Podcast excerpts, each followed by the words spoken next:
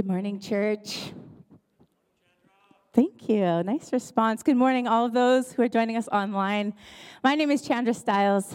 I work here as a youth and young adults pastor, and I'm thankful to get to share with you this morning.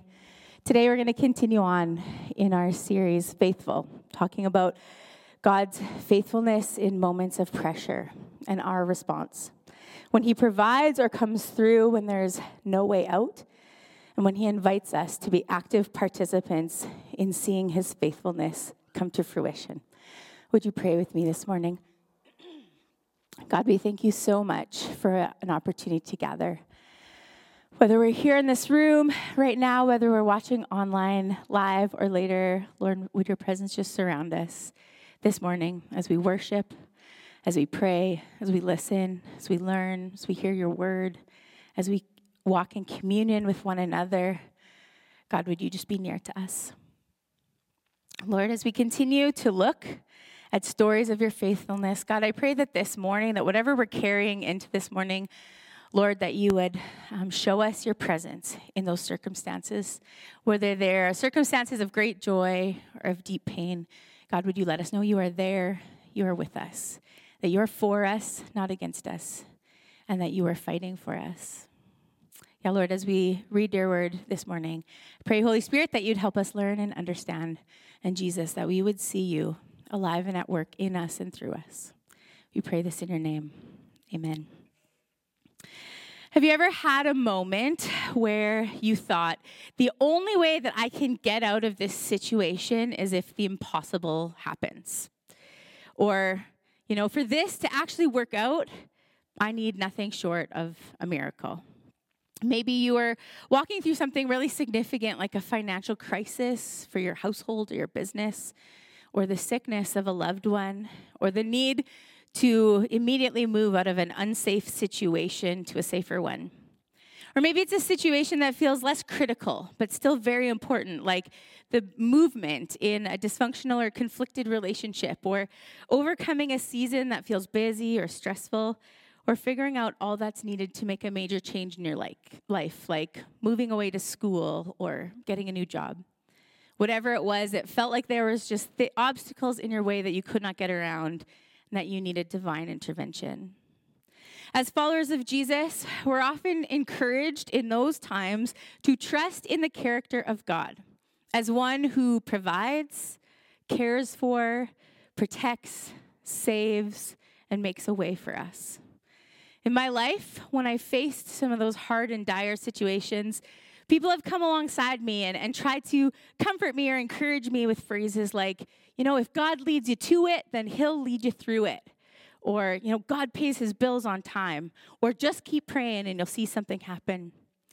Or I've been encouraged to sing songs, much like the songs we sang this morning, where we declare who God is, how He fights for us, and how He's for us songs that say that he's a waymaker or a miracle worker, a promise keeper. And we sing these things out to help us believe that they're true, but to proclaim that that's who God is.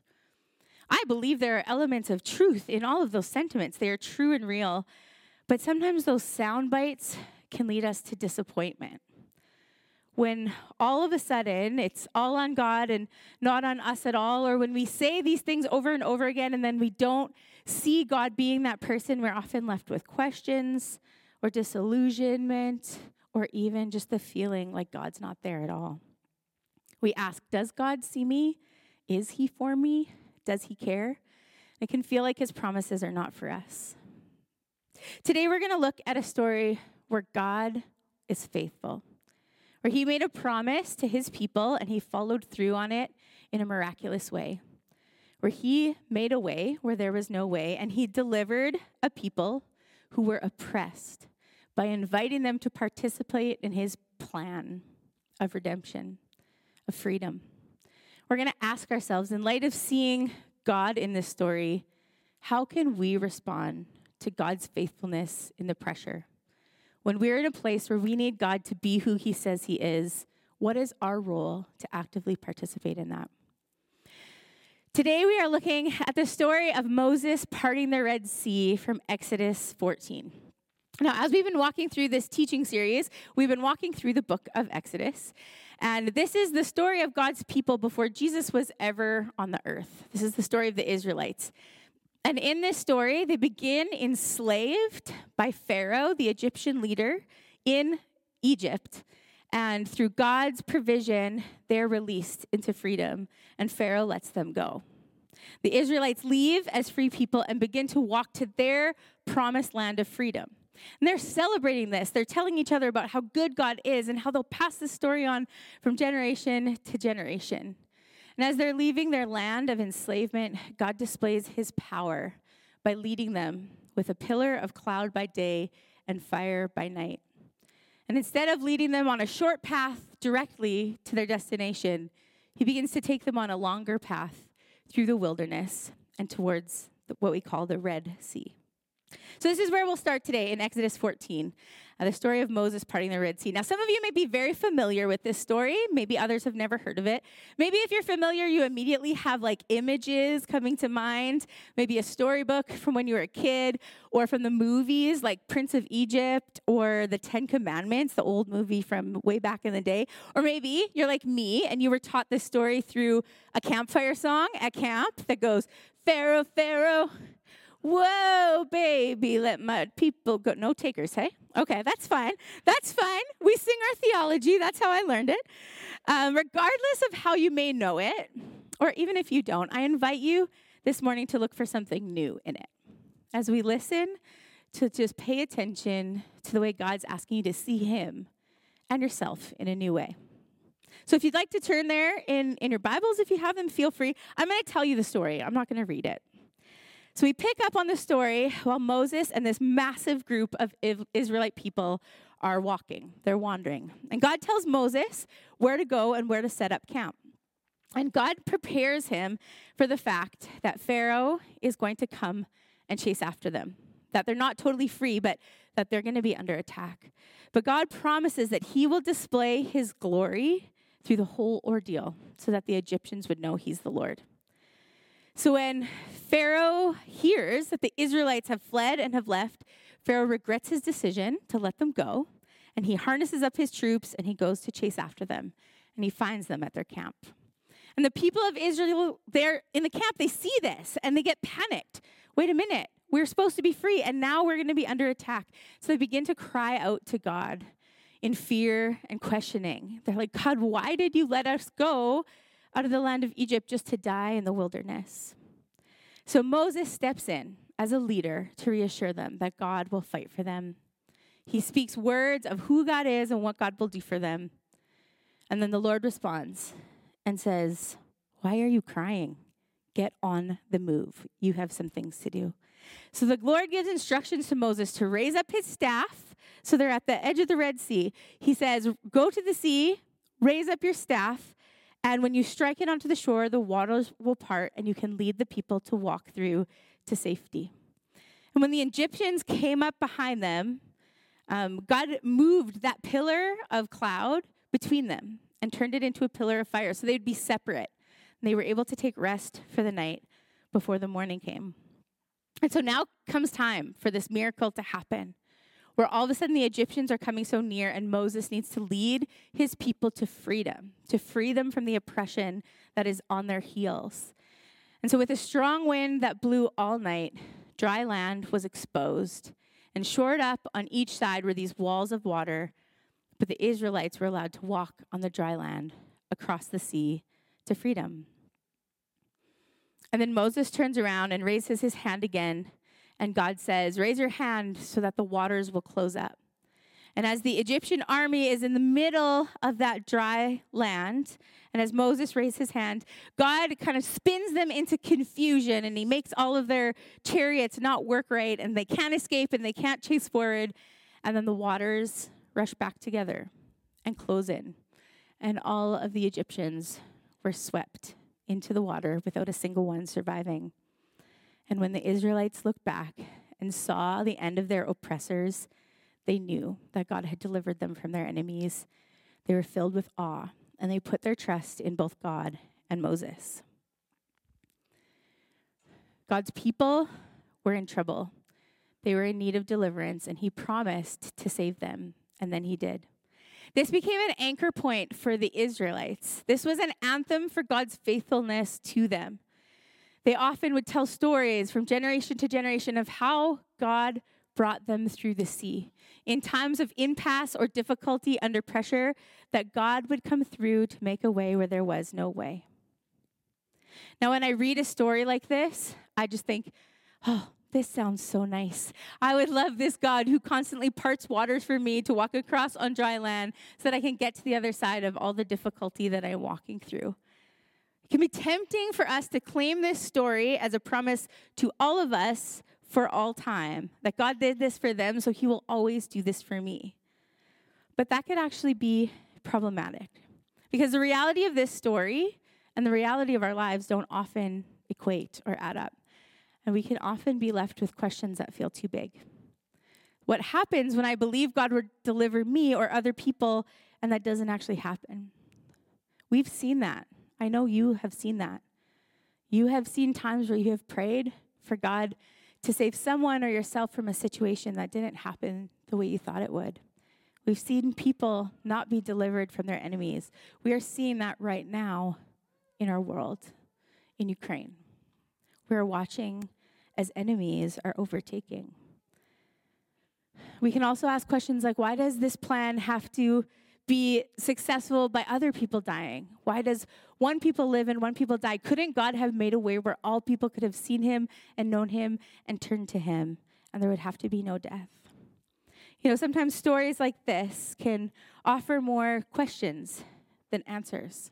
And sometimes it can be so easy to just kind of want to take the simple essence of it and be like, you know what, I got it, we're good, and God's always going to do this for me. But I think we have to look deeper. We have to ask more questions. Because we do know that God is a faithful God. We believe that and we trust that. But what does that mean for us to be faithful to Him in response to His activity in our lives? How can we respond to God's faithfulness in pressure, even when it doesn't look the way we think it would? How can we trust that God is a faithful God who invites us into his faithful plans for not only us, but the world around us? How can we be active participants in the way that He is making a way for the liberation and freedom of others and ourselves? Let's look at some way this plays out in the text. At the beginning of the story, we see that there had to be a sense of trust in following God even when the path didn't make sense. In verses 3 and 4, God is, is telling them why he's been leading them on this path that's not directly to the promised land, but instead is kind of this zigzag, even though they don't know the end goal yet. God says to them, Then Pharaoh will think the Israelites are confused, that they're trapped in the wilderness, and once again I will harden Pharaoh's heart, and he will chase after you. I have planned this in order to display my glory through Pharaoh and his whole army. And after this, the Egyptians will know that I am the Lord. And so the Israelites camped as they were told. Sometimes, as we are trusting in God's faithfulness, we need to trust where He is leading us, even if it doesn't make sense. If it doesn't seem practical or pleasant, or maybe even if it's not the way that people have done it before, not the way that our parents or our grandparents followed God, or even not the way that the structures around us, our, our church or faith communities, have done it before. We need to trust that we are filled with the Holy Spirit who teaches us and leads us. That with community around us, we can talk and discern together and we can hear the voice of God and follow faithfully in his footsteps, even if it's a different road than we thought we'd take or it leads to a different direction than we thought we'd have. Sometimes we have to step forward before we even know the outcome. And I know that can seem so foolish. It's like if we're going to make decisions without knowing the outcome, like that can lead to so many variables. Sometimes we just have to open our hands and let go of those plans and say, God, I trust you. Where might God be leading you right now? That doesn't make sense. What do you need to do to follow him there? How can you invite others around you to support you in that? Just because we are faithful to going where God is leading does not mean that it will be easy. It means often that there's more obstacles that come before we see the fruition of his faithfulness. So sometimes when it gets hard, we need to stop and let ourselves be honest with God about how difficult that journey feels, how desperate we are, how it doesn't make sense, how we need to see him. The Israelites do this in verses 10 and 12. It says, As Pharaoh approached, the people of Israel looked up and panicked when they saw the Egyptians overtaking them. They cried out to the Lord, and they said to Moses, Why did you bring us out here to die in the wilderness? Weren't there enough graves for us in Egypt? What have you done to us? Why did you make us leave Egypt? Didn't we tell you this would happen while we were still in Egypt? We said, Leave us alone. Let us be slaves to the Egyptians. It's better to be a slave in Egypt than a corpse in the wilderness. The Israelites were not scared, to be honest with God. they saw the impossibleness of their situation, they felt the impending doom of their potential demise, and so they just called out to God with whatever honest words they had. They spoke to Mo- Moses to tell them how scared they really were. They longed for the place that enslaved them, the place that they hated just a, sh- a few short days ago, because to them it was less unknown than the fate that they were facing.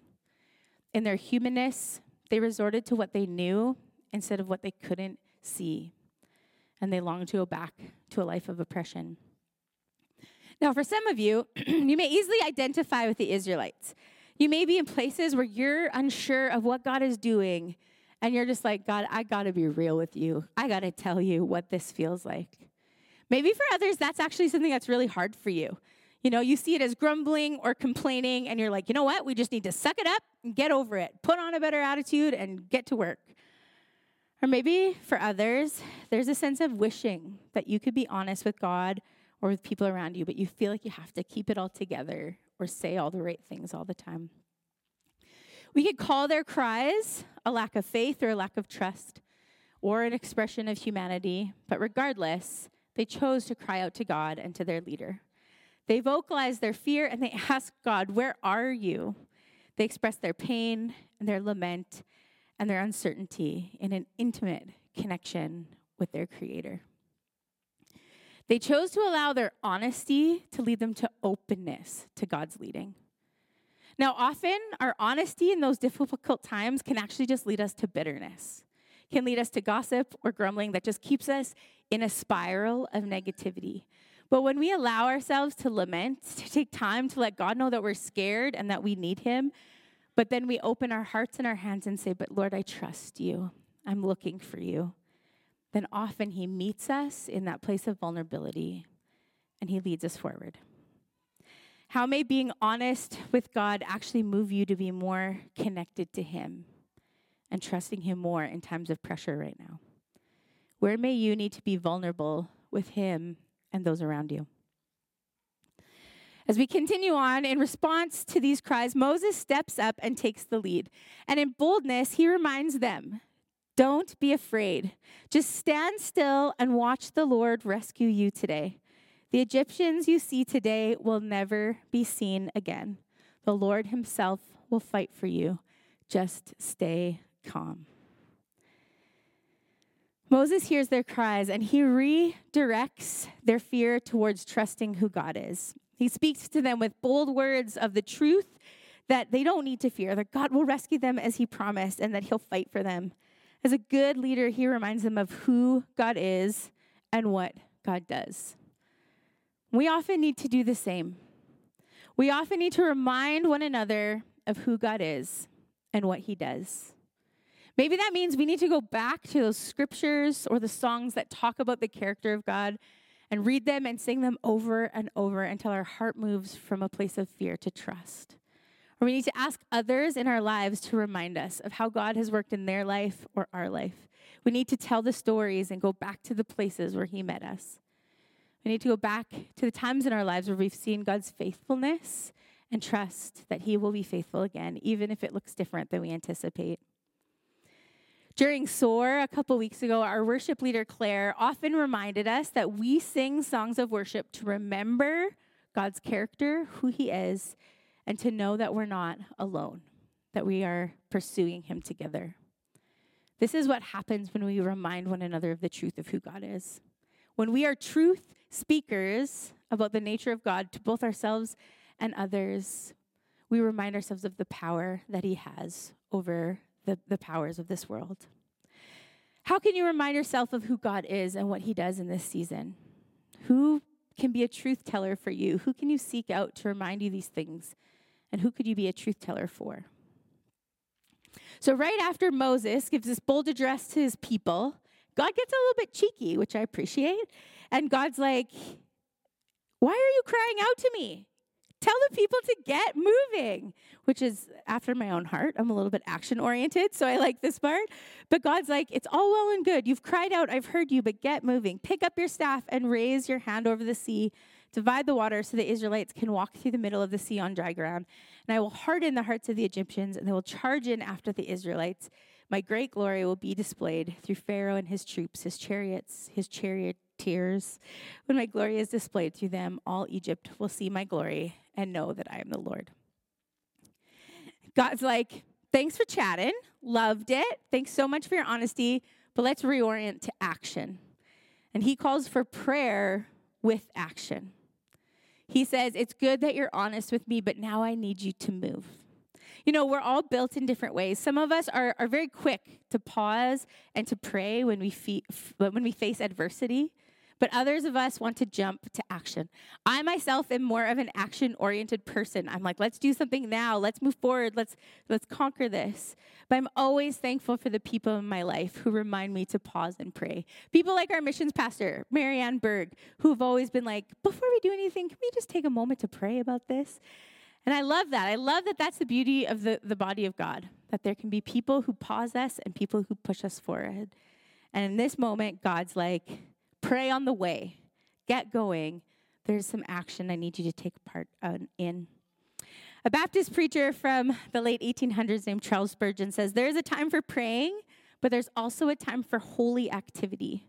Prayer is adapted for almost every season, yet not prayer alone, for there comes every now and then a time when prayer, even prayer, must take a secondary place.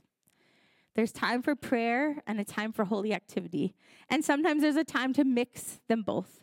Right now, our church is in a season of prayer. We've been hearing about these prayer triads, this invitation to stop and pray with a couple other people from our congregation and to ask God, where are you leading us and how can we follow you? And after we pray, we'll be sparked to action. There will be a holy activity that we're invited into. And hopefully, as a congregation, we can be excited about the way we can participate in how God's leading us forward. So, this is a plug for prayer triads. If you haven't joined one yet, you can still sign up. This is part of how God is leading us in this season.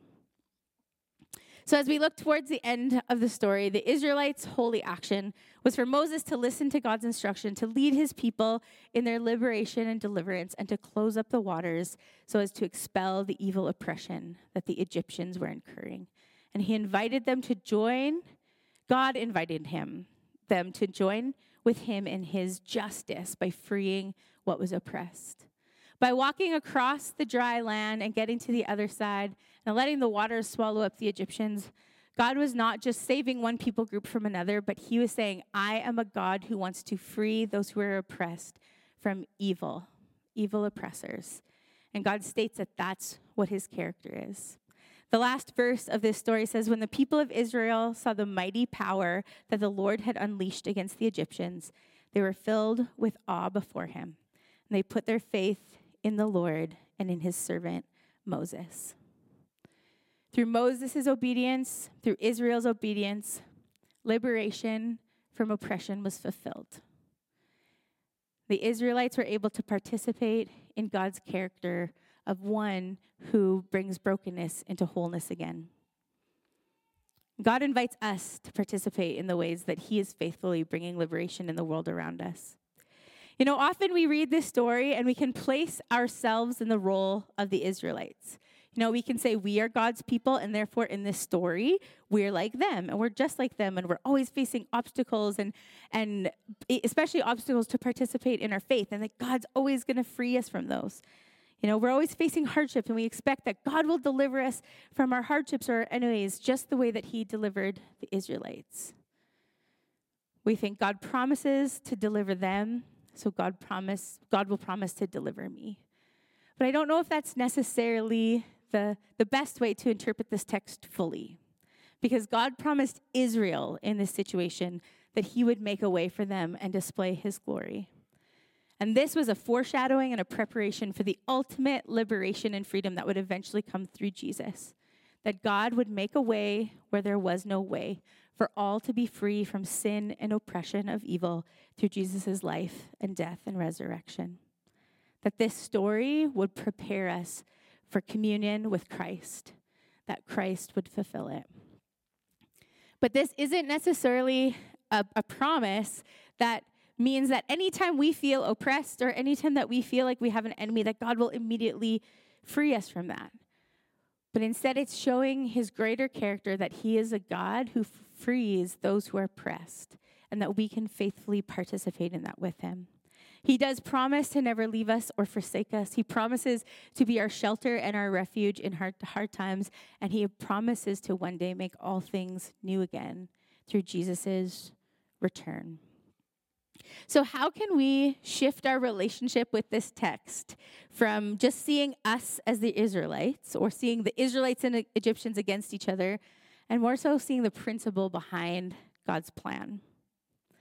That in this story, if, if dry land represents liberation from oppression, and if the closing of the sea represents God's justice, then what in the world around us needs to be freed?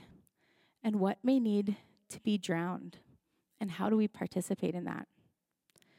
Where might there be injustice around you? What are the areas of oppression that you see around you today? And how might God be inviting you to participate in the act of freedom, restoration, or redemption in those situations? What might He be asking you to do or to say, ways to give or to pray, things to, to show up for, ways to vote that are actively assisting Him in bringing liberation to His children here on earth? Where might there be injustice within you, within me? What systems or structures do we participate in that actually perpetuate injustice and harm and oppression? Where might there be a mindset in ourselves or a worldview or a choice that may actually just need to drown in the waters, to be done away with, so that God's action of liberation and freedom could be realized in the world around us? So that the gospel would be good news not only for our eternity, but could be lived out now. The good news of Jesus Christ on earth as it is in heaven. How can we actively participate in the freedom that Jesus is bringing, not only for eternity, but for right now. As the worship team comes up to lead us in a few more songs, I just want to leave you with a few questions to, to pray through or to ponder as we wrap up this test, te- this text. First of all, what do we need to do to trust that God, that where God is leading us is good? Who might you need to invite to be a truth teller in your life right now to remind you that God has you, that He's leading you on a path that can lead to good places? Who might you need to pray with or open up with to see more of where God is active in your life? Maybe you're here this morning and you're like, I don't think that God is leading me to a good place. I don't see where He's at work. And you feel on the brink of hopelessness. And if that's you this morning, I want to tell you that Jesus is here and He is good and He loves you and He is for you and He wants you to know Him. And so hold on to whatever sliver of, of hope and knowledge of that that you have to continue to see Him in your life.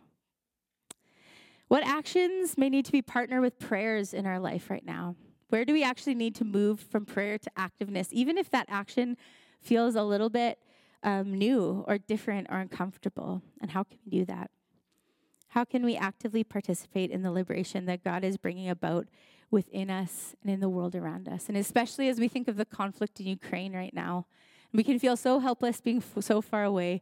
How can we partner prayerfully, financially, or in, in advocacy for the people who are being um, just experiencing such terrible things in Ukraine.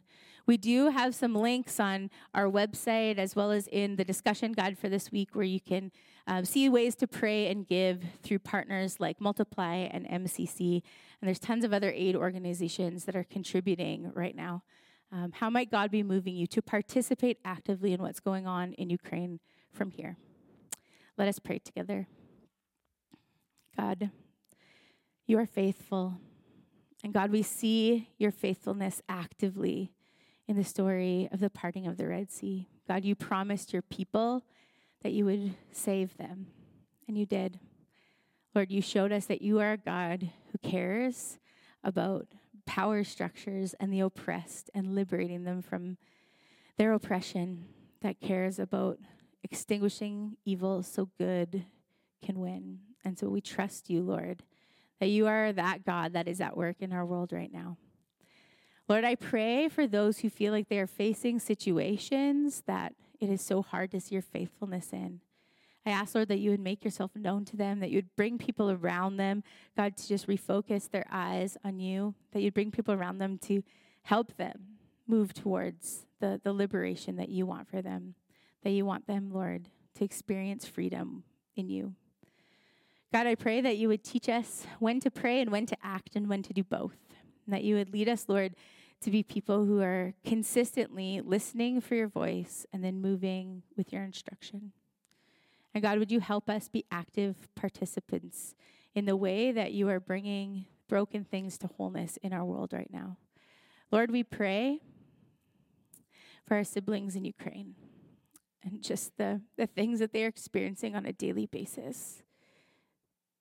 God, would you be near to them?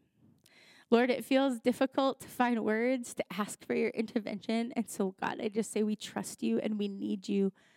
God, would your spirit just bring peace? Lord, would you um, would you intervene in ways that are miraculous, God? Would you intervene in ways that don't make sense but yet are just so evident of who you are and and the fact that you are the Prince of Peace? We pray for leaders who are making decisions, God, that hearts and minds would be changed and turned to you, and God, peace would reign. And just we beg you of that, Lord.